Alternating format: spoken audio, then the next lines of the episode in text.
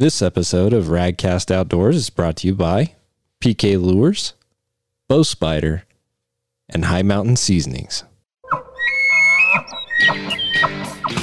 Fish on. Hey, Radcast is on. Hunting, fishing, and everything in between. This is Radcast Outdoor. Here are David Merrill and Patrick Edwards. Hello and welcome to another episode of Radcast Outdoors. I'm Patrick Edwards, I'm David Merrill. and we are here once again with our good buddy Matt Good. How are you doing? Good, thank you. There was no pun intended on our good buddy Matt Good. Got to have some fun with that. So, we had Matt on to talk last time about search and rescue, but I really am intrigued because I don't know anything about it. But Matt builds custom rifles. So, I wanted to bring you in to talk a little bit about that um, and tell us about what you make and what your business is all about.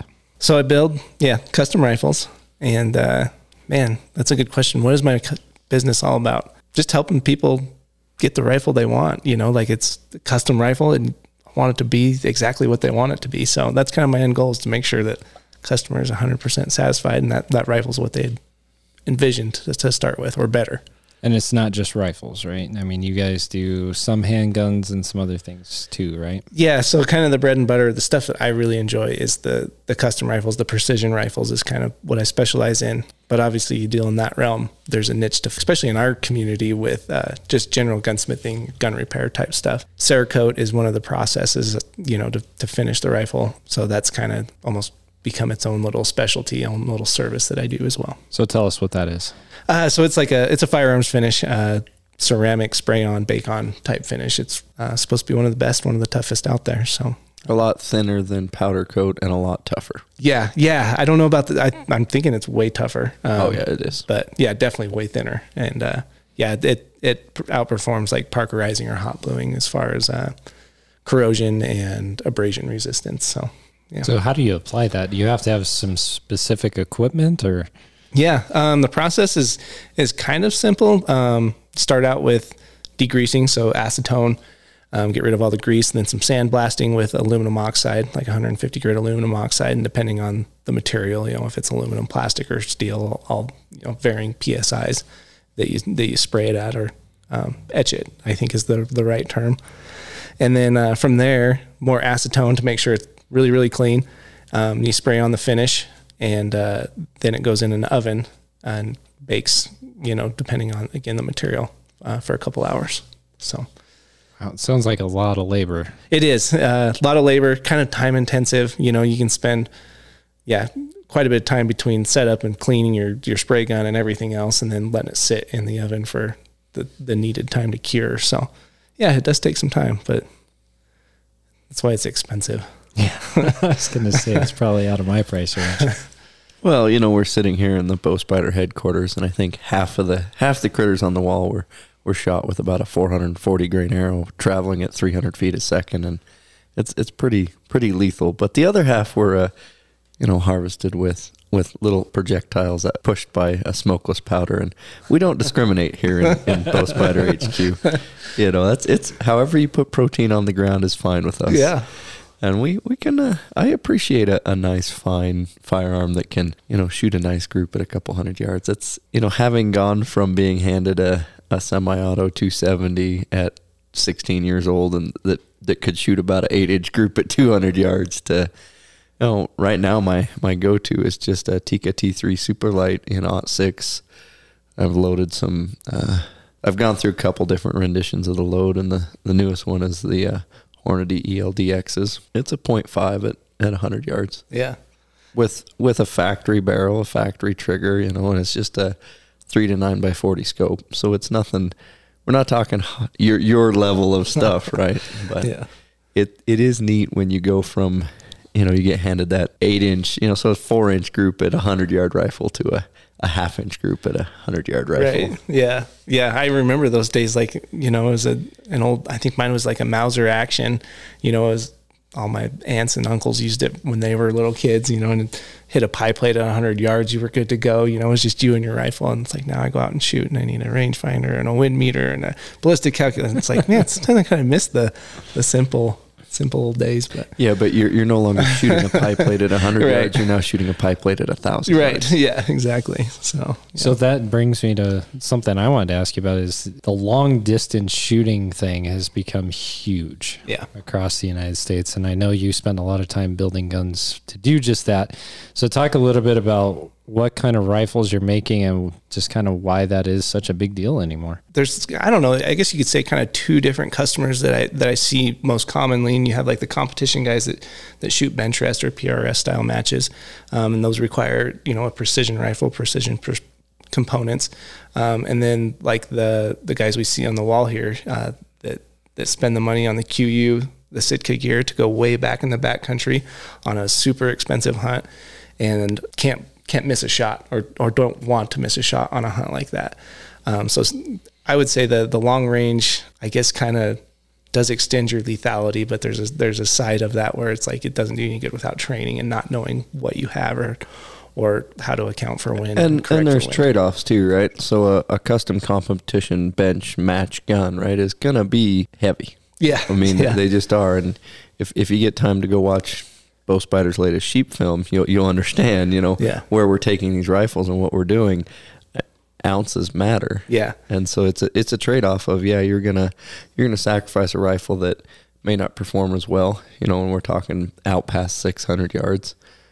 But if you're lugging this thing around for 50, 60 miles, when ounces matter, you know, if you can go from a 11 pound rifle down to a seven pound rifle, that's a that's a that's a lot of extra meals in my backpack. Yeah.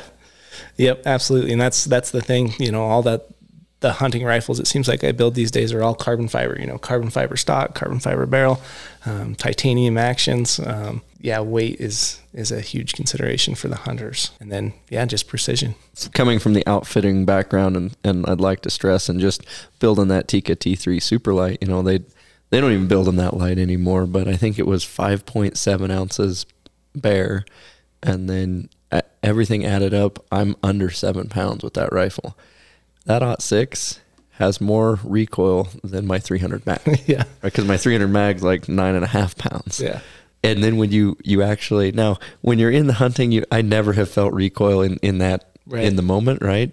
But at the bench, I'm not joking. My 300 rum, which is a you know it's one of if, if you know anything, it's it's a bigger caliber. I can put 12 rounds through it at the bench before I'm like, yeah, that's a good that's a good day. Yeah. That 30 aught six, that little light thing. The third round, I went, nah, I'm good. It's enough. Yeah. That's enough. Yeah. Got hammered enough. You'd had enough. I'd hurt. It's the 300 rum is a big push. It, it gives you a little bruising. The uh, the 30 aught six is just a snappy punch. It just it stings right off the bat. That doesn't sound like fun to me. So what what's the popular you know caliber or type of gun that's coming through your shop? What are people asking for? It depends on the year. Um, it seemed like last year was all I built a ton of 28 Noslers. It's a great round. Um, you know, seven millimeter bullets anywhere from you know 160 to 190 grain bullets. Um, that one was really popular last year, and then this year it was a bunch of 6.5 PRCs and 300 PRCs.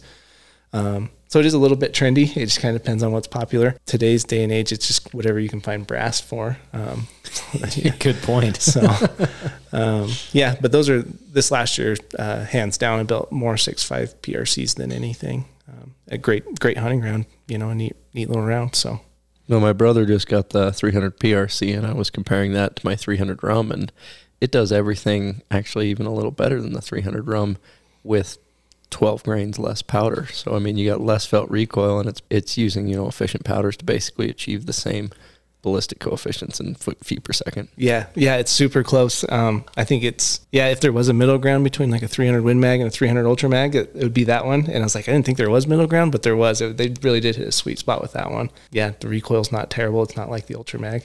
And I was Uh, he says at, it's like push, but I Yeah, I'm too much of a wimp for that round. I was looking at a 338 Lapua, and I, I think the 300 PRC is is a better all around choice. Yeah. Yep, it's a, it's a neat round. I think if I were going to build one for myself to go hunt in Wyoming, it would probably be that one. Um, I like a 30 cal. It might be excessive, but I think I'd probably build myself a 300 PRC. I like it. So do you do customers get to pick their action and then kind of build up a rifle from there? How's how's the process start? Yeah, um, definitely. They get to pick their own action, their own stock. Um, and that's kind of what got me into the rifle building is I, I bought my first custom rifle from a guy in Idaho. He built a, he builds an amazing rifle. He's probably one of the best rifle builders in the country. Just really well known, builds great stuff. I got it, and it wasn't like totally like custom, custom, you know.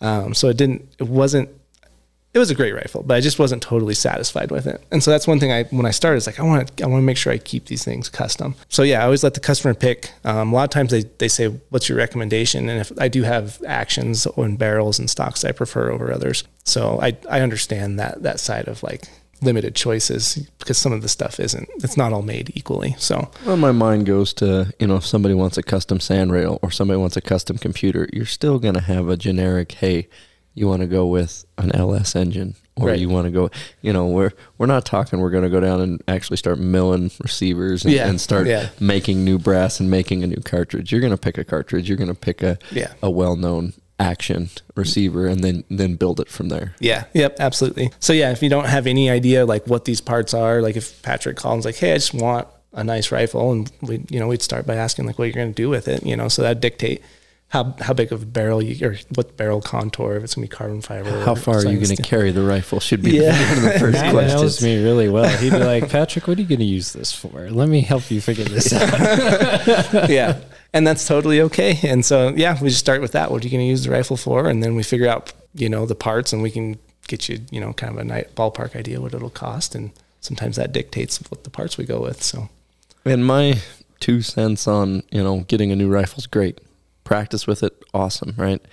I had way too many clients that had a, you know, great reliable 270 or 30 six come on their first guided elk hunt and had to go buy some 300 Magnum of some kind. Yeah and show up and couldn't shoot the thing. Yeah. Right. And so I don't care. And I've seen elk fall to 243s. Right. So you don't have to have anyone, you know, I saw Weatherby just came out with a 65378, I think it is, or 338. It's, it's, it's a sweet, it's a sweet caliber, yeah. but it's got almost the most felt recoil of any, any rifle on the market. So. Yeah.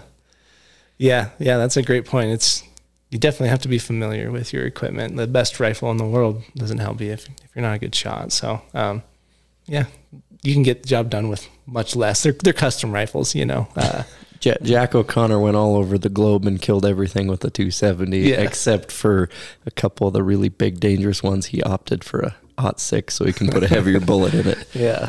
Right. So, yeah. yeah, times have changed and everybody's pretty. I mean, and it's not just in you know rifles it's in a lot of different industries. Bows you see the same thing. Everybody's looking for that you know is it a little bit less weight or this or that more feet per second fishing? You know you're looking for this type of rod versus that type of rod. I mean there's lots of different oh just just the now. carbon fiber in the last in fishing rods in the last 15 years. And i don't know which industry is pushing the the curve on that, right? But we now have carbon fiber barrels. We now have carbon fiber bows. We have carbon fiber arrows. We got carbon fiber fishing rods. We got carbon fiber in you know our cars, everything, Airplanes, right? yeah. So, but I I will say that you know when you look at the uh, technology curve with compound bows specifically, when I first started, I mean I had a round wheel bow with aircraft cables and you know composite one piece limbs, not these five piece, you know, basically fiberglass limbs. And, you know, I, I, it was, it was 94. I think I got that bow and it was shooting maybe 220 feet a second, you know, and it was noisy yeah. and it had a ton of vibration. Now, I mean, I'm at like 306 feet a second with a 440 grain arrow with no sound and no vibration. Yeah. Yeah. And rifles, I'm sure it's similar deal. If you were to pick up a, you know, a 270 made in the 1970s and compared to something that you build, there's a huge difference. Yeah, yeah, absolutely. And I think that's kind of where the, the difference is. Like like you're saying, you can go get the job done with an old Remington 700 chambered in 270. You can go kill anything on the planet with it. Um, you get in the custom rifles, it's kind of a, a refinement. You know, you, you start really wanting to. I guess most people that buy a custom rifle are looking to extend their range, and that's going to be a game of of stacking all the odds possible in your favor. Um, so yeah, it's it is kind of like going maybe from the Toyota Corolla or the Ford F two fifty, like you mentioned earlier, to a Corvette or you know kind of a supercar where you you have the best parts possible, and it's gonna it's gonna perform better than anything you can buy from the factory. Um, so definitely not necessary to go kill animals, but uh, if you start stretching things out, you, you want to stack everything you can or all the odds in your favor on, at that point. Are you starting to see a lot of those guys who are doing those competition shoots coming to you for custom guns? Yeah, a, couple, not a ton. Um, it doesn't seem like that community's too big. Like in Central Wyoming, I know like Gunwerks up in Cody, they've they've got quite a bit of that going on, and then I know some guys down in Laramie that do quite a bit of shooting. Um, I think there's a small bench rest community around here, um, but not a lot of the PRS stuff. But um, yeah, so Well, one thing Wyoming does do is it breeds long distance shooters because, I mean, I built a 300 blackout when I lived in Alaska as my wolf gun, right? yeah, Because 100 yards was a long shot in, in that sub boreal forest that, you know, it just, it, it's black spruce and, you know, the trees are four inches diameter, but they're just Yeah. thick, right? yeah, I moved out here and I was, had that AR and I was going out coyote hunting. I'm like, "Yeah, 300 blackout has about a 200 yard range and it's done. yeah, And I went, uh, okay. So we we upgraded graded that to a six five Grendel real quick. yeah, yeah. You get to Wyoming, and there's not many places you can't see less than 600 yards. You know, it's kinda, yeah, Although with the smoke lately, it's been a little rough, Rough, seeing yeah. miles like we're used to seeing, Yeah. but that's all right. yeah. So, what's your favorite gun to build? If you had to pick one, what's your favorite to put together for a client? Or do you have one? So there are some parts that I like better than others that, you know, so it- probably I would say like a bighorn action or a lone peak action. Those two seem to be my favorites. Like I just like the way they feel. They seem to function well. Um, man, and all the barrel manufacturers like Krieger, um, Brux, uh, Bartlein, like they're all top of the line. They, they all build really, really great barrels. Um, so I'd probably go with one of them, Proof Research, if you want to do a carbon. They make great all steel barrels too. And then the stocks, there's the, that's where things get kind of dicey. There's some stock makers that don't make things as as well as others. Um, I build, I really trust AG Composites. That's probably 90% of the rifles I build, or at least the hunting rifles I build, um, are put in AG composite stock, super lightweight. And, And there's uh, a there's a big difference just in the grip of, of one of those stocks, Yeah. right? If you you can get basically a, a I- I mean I don't have the term, but a zero degree grip, right? A, Yeah. a target shooting grip, so it's a prone like a pistol. only. Yeah. Yeah, right. Yep. But if you're in a hunting situation and you try and freehand that rifle, it's it's uncomfortable to shoot. It's designed to be in a prone position only. Yeah, yeah, the stocks are definitely something uh, like a personal preference type item. So yeah, and AG has a lot of different models to choose from. Um, so that's kind of neat. And then like all the chassis manufacturers, there's a bunch of them out there, like Masterpiece Arms and uh, MDT, XLR. Like they all build really good stuff. So it's like you almost can't go wrong with a lot of these parts. Like everybody's building top of the line stuff. But again, it's kind of going back to you know your, your purpose, mission driven. What is what do you want to do with this firearm? Not just Yeah. hey, I want a Ferrari, right? Yeah. Because if you just go buy a Ferrari and then you end up going on a four wheel drive competition, Right. you're not going to be Yeah. happy, right? Yeah. But the same point in time, if you go get the best four by four, you know, let's say hunting rifle that's built for an all around situation, and you're only going to go to the track and do the Ferrari test, you're Yeah. not going to be happy either, right? Yeah. Yeah. So I guess I didn't really answer your question, Patrick, but I guess if I had to say, like, if I was going to pick like kind of a, a realm, I like a, a low recoil, really quiet, and a really heavy rifle. Like, uh, they're just my favorite to shoot. Like, they're just fun. If there's no noise, there's no recoil, you know, I, I, it makes it fun. I'll let you know. I, mine isn't even custom. Uh, Marlin built it, and they chambered it in 17 HMR, Yeah. and they put a one inch bull barrel on that Yeah. thing. Dude, it's like shooting a Daisy Red Ryder, but at 200 yards, it'll put a it'll put a shot in a pop can every shot if the wind isn't blowing. If the wind blows, uh, just put the gun away. Well, and that's another factor. You know, you talked about carrying all the different gear and having the rangefinder and, you know, Yeah. Kestrel. So, so tell me a little bit more about that. If someone was to get into distance shooting, what all do they need, and what should they be thinking about for gear? That's a yeah, that's a tough one to answer. I'm going to give you all the tough questions. it's so yeah, it's broad. Um, I think the biggest thing that surprises people. So I have this this ballistic program um, made by Applied Ballistics, Brian Litz. He's kind of like he's like the guy. Like he researches stuff. He's I believe a rocket scientist. Um, so he made this program where um, it's called his weapon in employment zone program, and so you can pick a target, pick your bullet and its velocity and everything else, and then set that target at a certain range, and then set your parameters. So like your atmospheric variables, your wind, um, and then how well you can um, collect all that data. So, like if you can call your range within one yard or more, plus or minus a yard, if you can call your wind within two miles an hour, you know, you go through all these parameters and and give you put those into the computer. And then it'll give you i don't know how many shots it runs but it basically runs a shot simulation. It tells you hey you'd hit this six inch target at a thousand yards uh, 75% of the time. Um, and the variable, I guess, what I was getting at that surprises everybody is I'll always start with like you can call your wind within one mile an hour, um, and then I'll bump that up to two, and it like it almost always. I should have brought it. It'd been neat to see. It always cuts your hit percentage in half at least. Uh, just you know, depending on yardage, of course. Um, but that's always the big the thing that surprises people. Like, wow, if I'm off on my wind by two miles an hour, it cuts my hit percentage in half. You know, it's all dependent on yardage and bullet and everything else. But uh, I'd say that's the one that surprises people the most. So I think learning how to, to read wind is like number one. And then, yeah, ammunition, having good, consistent ammunition is huge because uh, your standard deviation on your, your velocities is going to affect uh, where it hits as far as your elevation goes. Man, having a scope that, that adjusts true, like it just gets deep. um, so like having Trigger, the rifle trigger breaks clean, a, a barrel Yeah. that's bedded properly. yeah, yeah, and then you do your part. You know, you shoot quarter minute or half minute or whatever that looks like.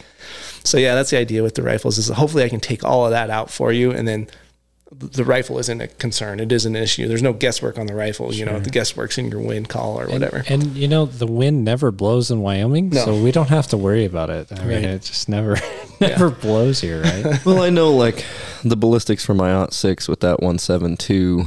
It's like fifty eight or fifty nine inches of drop at six Mm-hmm. And it goes to one forty seven or one twenty. It it doubles. It over doubles at at uh, I think it's one hundred twenty seven at seven hundred yards, and then somewhere between six and seven it goes subsonic, right? From Yeah. ultrasonic to subsonic, and there's some really funky things that happen. So i- in my little in David's little world of if if his bow isn't going hunting and the six is going hunting, yeah, four or five hundred yards. We we get much past five hundred yards, and I'm going to figure out a way to get closer. Yeah. But, but if it's if it's three hundred yards and under, game over. Yeah, yeah, yeah. So I think just talking about all that and kind of thinking that through, I would say read a book, and I'd recommend the Applied Ballistics, like so modern advancements in in long range. I can't remember. I think it's modern advancements in long range shooting. Um, but anyways, they're all wrote by Brian Litz. Like that's a great, like almost exhaustive resource as far as long range stuff goes. And I think having a grasp on the ballistics and drop and what the wind does and uh, Coriolis effect and you know actually the spinning of the earth like affects your your shots depending on your compass heading and yeah it's crazy. so it gets really deep it's kind of cool and uh, I really enjoy it but yeah maybe reading a book would be a good place to start and maybe stay off the forums because there's a lot of uh, less than um, what's the right word Less than knowledgeable people. yeah it's something like that yeah I laugh because uh, I have been self banned from the forums. yeah Same here. I can't do fishing forums. I'm like, nope, can't do it. yeah, Yeah, I, I I get a little too animated and a little bit like frustrated, especially when it starts applying to the business. yeah. And so I just, y- you guys can have at it, hash it out. So, customers, if you're on there and there's something uh, amiss, you could sort it out. I, I, I, I give you permission. Yeah, yeah. Uh, PrecisionRifleblog.com is another great one. That guy's like real scientific based. Does he answers a lot of neat questions when it comes to rifles and long range shooting. I'd say he's a good reliable. Reliable was the word I was looking for. Yeah, There he's a go. reliable source. Yeah, Well, but it, and it you- is super neat to put a, a milk jug out at, you know, 650 yeah, and I, had- I was shooting with a couple. I'm I'm not a big uh, semi-auto fan. You know, AR-15s are, are neat, but I, I lay down with my Ot six, and if it's 600 yards and under, especially milk jug size, It's it's cool, It's yeah. done, right? Yeah. I had a couple guys that were shooting 308 and 223, and we were shooting in the wind out here at I think it was 495, right, right at 500, and they shot each a couple times, and they're all the way around. I'm like, you guys ready for my turn? And center punch that milk jug in. Yeah. You know, it's full of water and it just, it, it explodes like a, right now, you know you hit it. It's, it's cool to shoot those reactive targets at that kind of distance. Yes, definitely. Yeah. So you were a lineman, Yes, sir. career doing that, and then you decided, I want to work on rifles. So tell me a little bit more about that. yeah, was a, a lineman for the power company here for the REA, and uh, it, it was a great job. eh, But like I say, after I got that that custom built rifle, I was like, man, I think I'm gonna save my money instead of buying another rifle. I'm gonna buy a lathe. I'm one of those guys that likes to build his own stuff, you know, uh, like to tinker. So it's like I'm gonna get a lathe and I'm gonna build my own rifle and build my own rifle. And then all the line, like most linemen are outdoorsmen too, and uh, they're like, hey, I need a rifle, you know. So I ended up building rifles for a lot of the linemen I worked with. And then I was like, you know, the Cerakote, like I could probably stay busy doing that and make a little money on the side. And then it just kind of snowballed from there.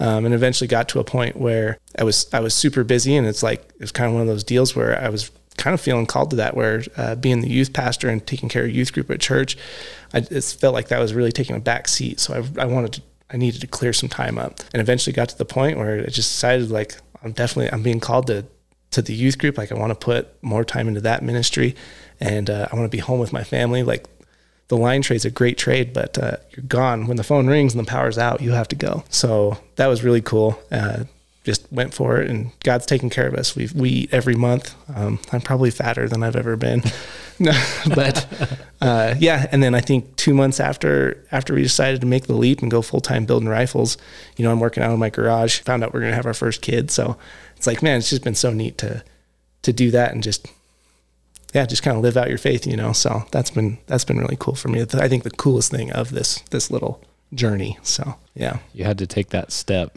yeah, go for it. put yourself out there.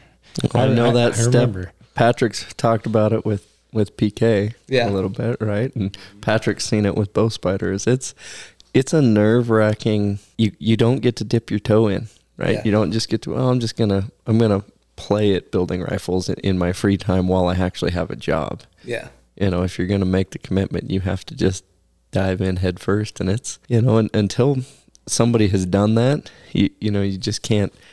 It's it's tough to describe the feeling of hey, I've I've quit all my other jobs and th- this is going to be my source of income. yeah, Well, and it's been good to watch you do this and you know get get your foot in the door because it does take a while because you have to build a clientele. Yeah, and then you have to have that clientele tell other people because you're not going to have the same person buying a rifle you know every month so. There's a few of them, but yeah, yeah, yeah probably are.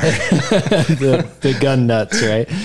Uh, Well, but you do have to have you know a good product and good customer Yeah. service because if you're turning out a barrel that you know isn't proofs in the pudding, if I can't buy your custom gun and it outperformed my Tikka T3, I, I'm not telling anybody, right? Right. But if if I can come get a rifle from you and it's head and shoulders above anything I can buy factory wise, that's that's a no brainer. yeah, yep. That's yeah, that's the goal. and speaking of quality products we need to talk about one of our sponsors so bow spider Made in um, the USA. Made in the USA. A lot of it's made right here in Riverton, Wyoming, which is really cool. And Lifetime warranty. You don't see a lot of that anymore. No. And it's unfortunate, but um, you know, I think this is a good place to talk about that is, you know, we need to support our local economies and and people here in the US that are manufacturing these parts and a great way to do that is the Bow Spider bow packing system. there was some discussions early on about taking bow spider overseas and you know having some investors come in and really drive drive a kind of whole different business model you know basically go after the big boxes right out the gate saturate the market with a foreign product. And i i said let's not bring the investors in. Let's not you know just own the market. Let's earn the market but let's make it here in the us and it's been in a lot of ways and I'll, I'll just let some people in on the back end as far as you know if you're going to order item x here i can order 200 of them and say they're delivered next month. If i go overseas i have to order 20000 of those if they come and they're not to the correct tolerance and we have some pretty tight tolerances to get that to function the way it is i mean we're talking tens of thousands of an inch right so it's not quite precision rifle but we're not talking you know it's not a quarter or an eighth inch it's it's feeler gauge stuff so if we ordered 20000 of those overseas and they were off basically i own them throw them away and have to reorder again, right? Man. So there's there's pros and cons to both sides of running a business that way. But yeah, made in the USA, lifetime warranty. I mean, if you need, if you haven't checked out the YouTube of how Bow Spider works, I mean, it's a universal lightweight bow packing system and storage. My favorite place, and I've told a bunch of people this summer, and they all look at me a little bit weird to mount one of these receivers, is the back of the headrest in your truck. Now, it's designed to go on your backpack. It works phenomenally well on your hip. You saw that demonstration earlier. But when you get back to the truck, everybody just tosses their bow in the back seat or has to break all the components off their bow to put it in the hard case and close it, right? Now I just don't have to break the front and rear stabilizers off. I just hang it in the back seat. And even cooler is I leave broadheads in the quiver. I've got two young kids. When I get home, I hang the bow up on the wall, almost like putting the bow in a gun safe. They're not getting my razor sharp broadheads out and playing sword fights with each other and the wife screaming anymore. that would be horrible. so, if you want to get a bow spider bow packing system, save your arms. Uh, a little bit of a workout if you're if you're hunting out west. Uh, definitely go to bowspider.com. You don't want to carry your bow all day. I think This- we this have 65 retailers. So ask your local bow shop, hey, are you carrying these yet? Mm-hmm. And check, you know, we've got a pretty good updated list of dealers online. So, you know, definitely go support your local bow shops too, because we're Yep. we're trying to help those same mom and pop, you know, archery independent guys that took the leap of, hey, I love archery and I want to open a shop. Yep. And you know, they the thing I've found is I don't do any of my own bow tuning. And there's two trains of thoughts with that. Thought one is kind of like you is go buy a bow press. I do all my own tuning and then I have to rely on me to make sure I did it right. Right? It's like, hey, I think I can build a rifle better. And there's guys that are out there like that and that's fine.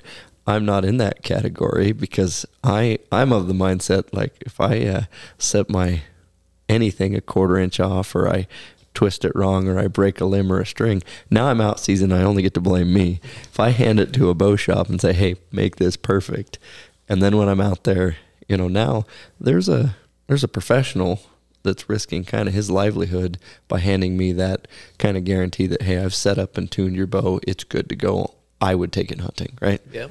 kind of like I'm not going to go out and buy a lathe and, and build my own rifle, but we'll talk later about maybe uh, you could build me a new hunting Well, I rifle. think we got room on rifles for the for the bow spider attachment. We might- Yeah. But if you're in Riverton, Wyoming, go down to Rocky Mountain Discount Sports. They have bow spiders down there, so you can pick them up there locally, and lots of other places. You said around 65 now, so that's great. we are we are growing. Yeah, it's good. So jumping back into this, Matt, you know that you get all kinds of different hunters. You know, you have your bear hunters, you have your antelope hunters, and everything in between. So tell me, you know, when you're making a a gun for say a bear hunter, what are they typically looking for? You know, I, I would say bear hunters are probably usually the guys I talk to hunt out of a, a blind of some sort, uh, you know, bait a lot of times. There are guys that'll put a stock on them.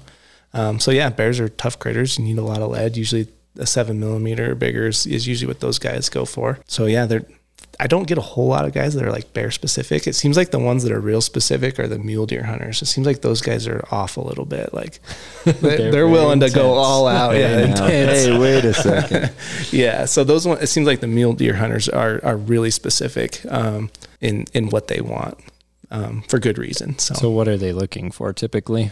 lightweight, absolutely. Like it's always the biggest concern, lightweight. And kind of the cool thing about mule deer is you don't need a, a giant cartridge to to kill mule deer. You know, a six millimeter, six and a half millimeter type cartridge is going to do the job. So yeah, like I say, a lot of those six five PRCs, those guys, you know, carbon fiber barrel, carbon fiber stock, building a light right, lightweight rifle that they can put on their back and go way up high and And it won't kill their shoulder and make them worn out. Yep. It's interesting.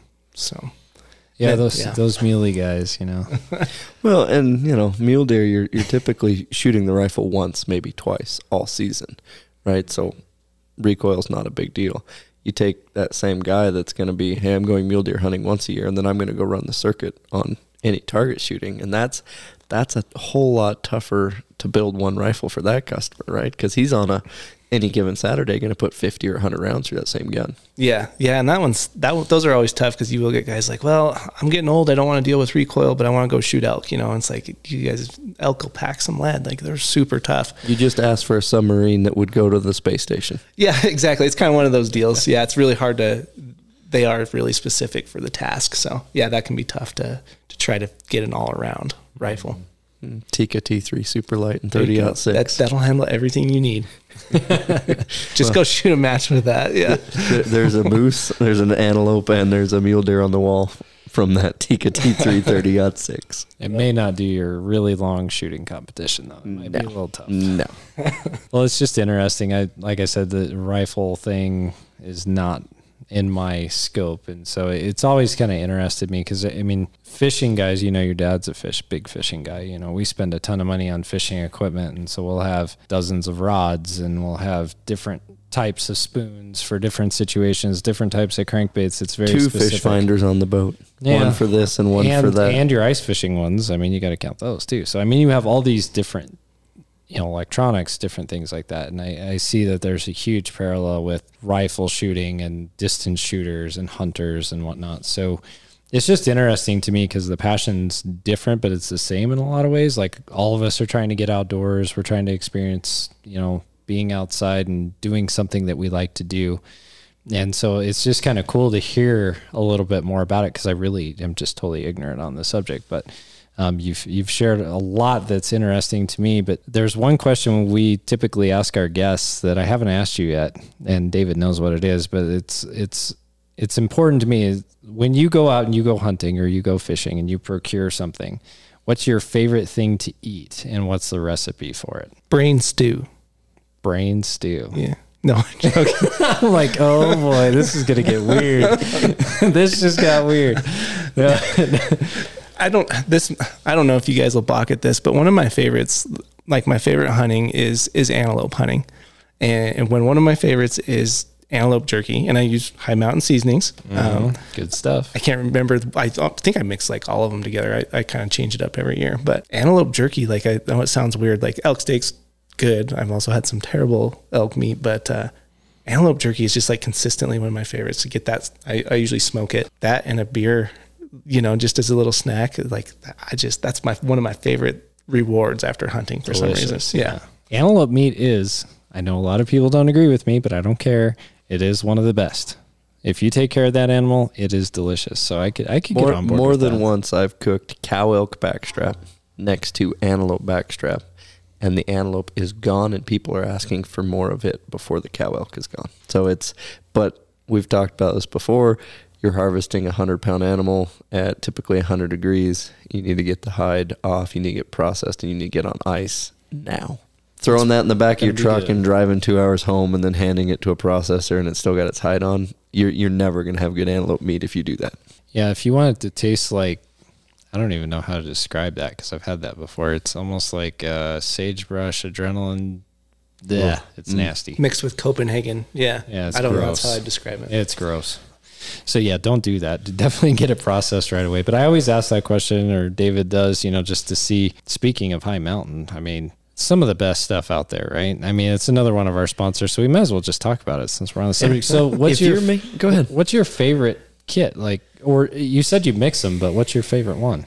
the cracked pepper, the black pepper one. I like, like that I one. Just that one's. If I just only have one, that one's probably my favorite for jerky making. That's a good Yeah. one. The instructions on the kits are way easy, but if you're just doing backyard hamburgers, they have shakers for that. If you're doing fried fish, they've got, I mean, they have, I don't even know how many. I mean, It's if, a ton of products. if you're cooking protein, Hi Mountain Seasoning has a seasoning for that protein. and I love the hickory with the cracked black pepper in it for the jerky. That's my favorite kit. It's getting um, close to bacon season, Patrick. I know we have bacon seeds we have to harvest at some point. And if you don't know what I mean, you'll figure it out eventually. Um, but we do grow our own bacon here and have our own bacon harvest here in Fremont County and ham. anyway, But even Uh. if you're making summer sausage or, I mean, and I like the whole muscle jerky and Hi Mountain Seasoning. And Yeah. I mean, if you don't, you don't even have to buy all the fancy stuff. Take a cutting board, put a roast in the freezer, get it almost frozen, you know, like three quarters away, and you just slice that thin. sprinkle, mix it in instructions, sprinkle it, layer it, and then put it either in the oven or smoker. I like the whole muscle jerky, but the kids and the wife really like the ground muscle jerky in the shooter stick. You just shoot it on wax paper, put it in the oven. They eat that. I mean, pounds of it at a time. And they sell the shooting uh, gun. Yep. So it looks like a giant caulking gun, but the, they sell them Hi Mountain Jerky's website. So H-I-M-T-N jerky.com. And like we said on other podcasts, I mean, you can buy their stuff just about any place. I, I know the first time I ever bought any of that was in Sidney, Nebraska at Cabela's, you know, the original Cabela's. And uh, so, I mean, you can find it just about any place you want to, but man, it is, it is good stuff. When I was a kid, one of the biggest things is you go someplace where people like to shoot and they leave their shotgun shells everywhere. You know, they just kind of litter the landscape with them. But is that still kind of an issue? I don't know, Matt. I don't shoot much anymore. I I love it when you leave your brass behind. Then I get it. If it's brass, Yeah. right? shotgun shells aren't as great. Right. Lo- long range shooters, you know, I'm when I'm shooting a 300 drum or even my aught sixer. I mean, I'm I'm I load it all now, right? Yeah. And brass mm-hmm. is in short supply, so you don't leave that on the ground unless you're, I don't know. I guess the Crazy. the epitome of wealth right now, uh, Patrick, is shooting a nine millimeter to plywood target. yeah. Yeah. Boy, that's the truth. Yeah, and I think kind of the other side of that too. I think there's been a lot of discussion on you get you get these guys that do spend the money on a, a high end rifle, high end glass, um, but they just don't practice with their rifle, and they you know you you see wounded animals or Yeah. uh, you know things like that. And I do there is a there are few and far between like that people like that, but I think like you say I think a lot of people are realistic in in their uh, their ability to shoot a rifle, and not everybody, but I, that's one thing I I don't like to see is you know people going out and, and wounding critters. Like that's one of the reasons I, I like to build precision rifles is for a, you know an ethical, clean kill. Um, so I don't think the distance, maybe I don't think the the distance people are shooting have an effect because like the bullet technology is pretty amazing and uh, they do a great job. But more or less, just shot placement, I think, is is the biggest issue with long range hunting. And I know that's been a big discussion in the hunting community as far as how ethical is it. And that's, I think it's just as ethical as um, any other kind of hunting. You know, I've I've messed up bow hunts, shots with a bow from ten yards. You know, and it's just it couldn't be any better. It's just stuff you happens. you do this long enough, it's it's gonna happen. But the difference is that the ethical sportsman spends all year perfecting their craft, honing their equipment so that it doesn't happen. Versus the unethical is, I've seen this coming up in Oregon a hundred times. Is well, I didn't draw a rifle tag, and it's a week before season, and I can buy a general over the counter bow tag, so I'm buying a brand new bow this week, and I'm Yep. going hunting. And no, you need to practice for a year before you go out with that bow. Honestly, Yeah. Yeah, we had Sam Davis on. I think it was episode 43, talking about his Shiras Moose, that monster that he killed. And he talked about a few days before that, he had a good shot and it just didn't penetrate. Remember that? He, he shot this, this bull moose. The broadhead didn't go in. The moose ran off. He tracked it for three days. It was just fine. You know, it wasn't bleeding anything, just stuff happens. But then a few days later, you know, and he's one of those guys that shoots every day.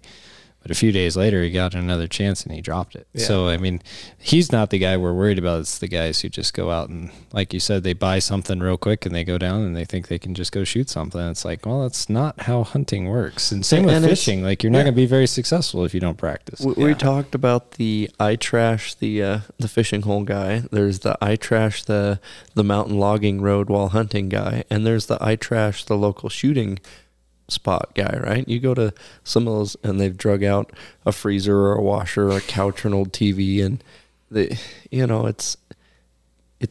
Whenever we go clay pigeon shooting, you know, we don't pick up the pigeons. Uh, We'll pick up a whole one, right? But it's biodegradable clay. We do take the cardboard box home and we pick up all the, the casings with us, right? So it's, Yep. you know, other than a little bit of black and orange broken pigeons out there, you, you wouldn't know we were there. Yeah.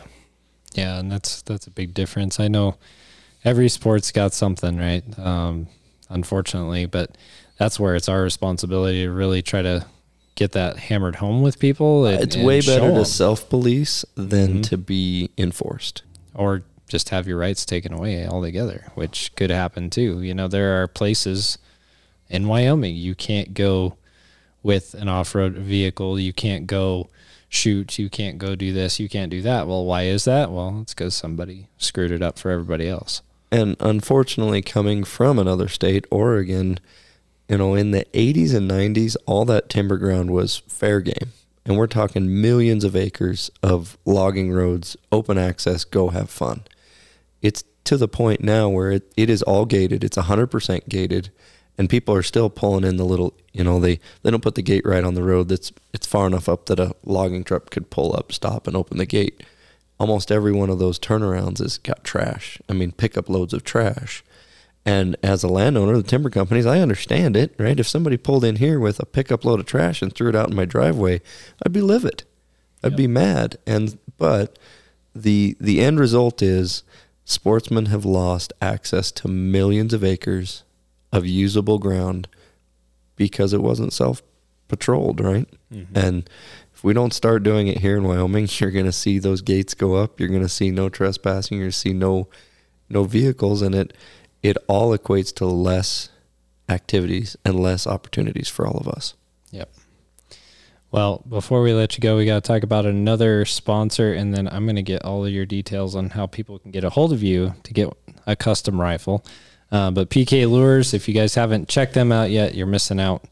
Um, it is that time of year. We're getting into that fall period. Those fish are really going to start packing it on. This is when the fishing gets hot and the hunting happens. So if you're like me and you're going to spend most of your time fishing, it's going to be good. There's going to be less guys on the water because David's going to be up on the mountain.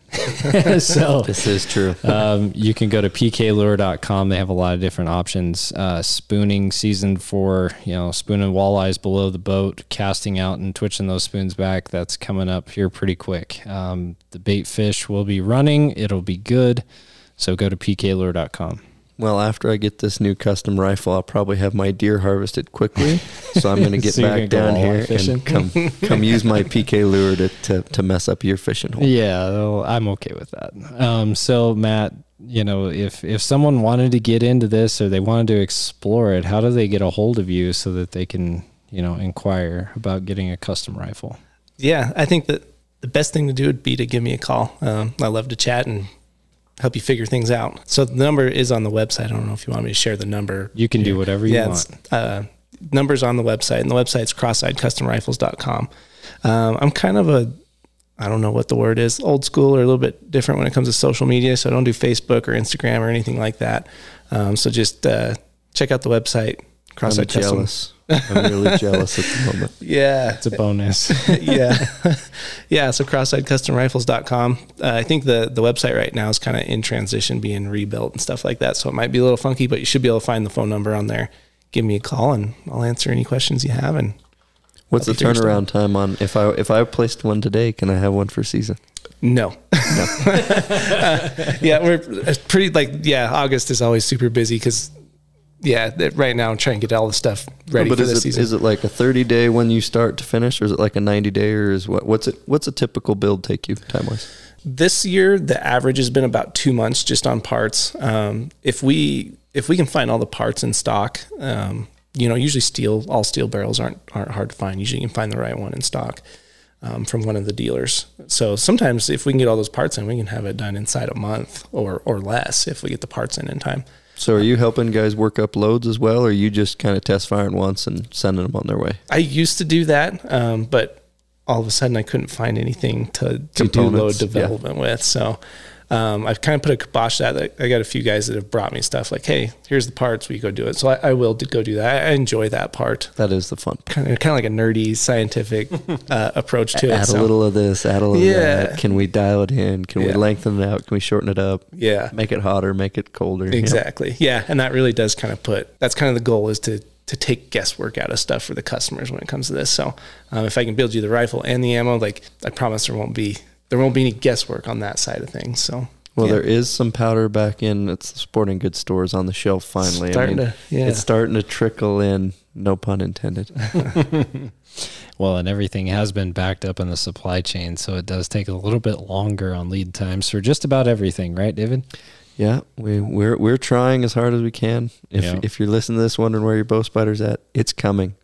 And if you're waiting till uh, September 1st to order for your September 5th hunt, I'm sorry that uh, I'm not a miracle worker. You know, order today for your Yeah. for your hunt. Well, that's awesome, Matt. Thank you so much for coming on. And I can I can just say from knowing Matt, he's a great guy. A lot of fun to backpack with and hang out with. So, if you're gonna get a customer rifle, this is a great guy to do do that with. So, thanks for sharing and coming on. Yeah, thanks for having me. It's been awesome. So, again, if you want more Radcast Outdoors, you can go to radcastoutdoors.com and you can check us out just about anywhere that you can find our podcast. So, Please like, share, subscribe, and if you like this episode, go give us a rating. yes, that's a big help. So, we will see you next time.